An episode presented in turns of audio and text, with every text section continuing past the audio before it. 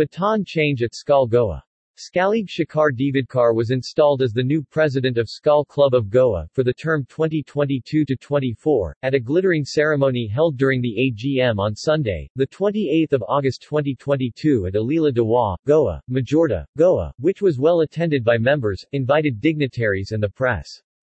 Honorable Minister for Transport, Industries, Panchayat Raj and Protocol, Shri Mauvin Godinho was the chief guest for the event, while Director of Tourism and CEO of the new formed Goa Tourism Board, Shri Nikhil Desai was the guest of honor. Curtorim MLA and GIDC Chairman, Aleixo Reginaldo Lourenco and Benalim MLA, Captain Venzy Viegas also graced the occasion.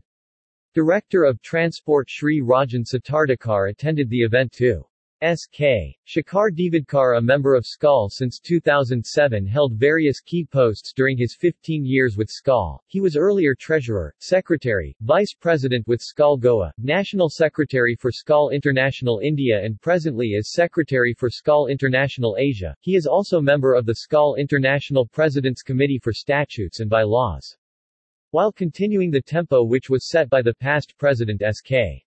Ernest Diaz, S.K. Shekhar and his Skal Goa board members have a vision of creating a niche for the club in the areas of conservation of environment, CSR, social causes concerning our industry, hospitality and travel, to archive the history of Skal Goa to follow statutory requirements and above all giving Skal Goa a voice in India, in Asia and the world.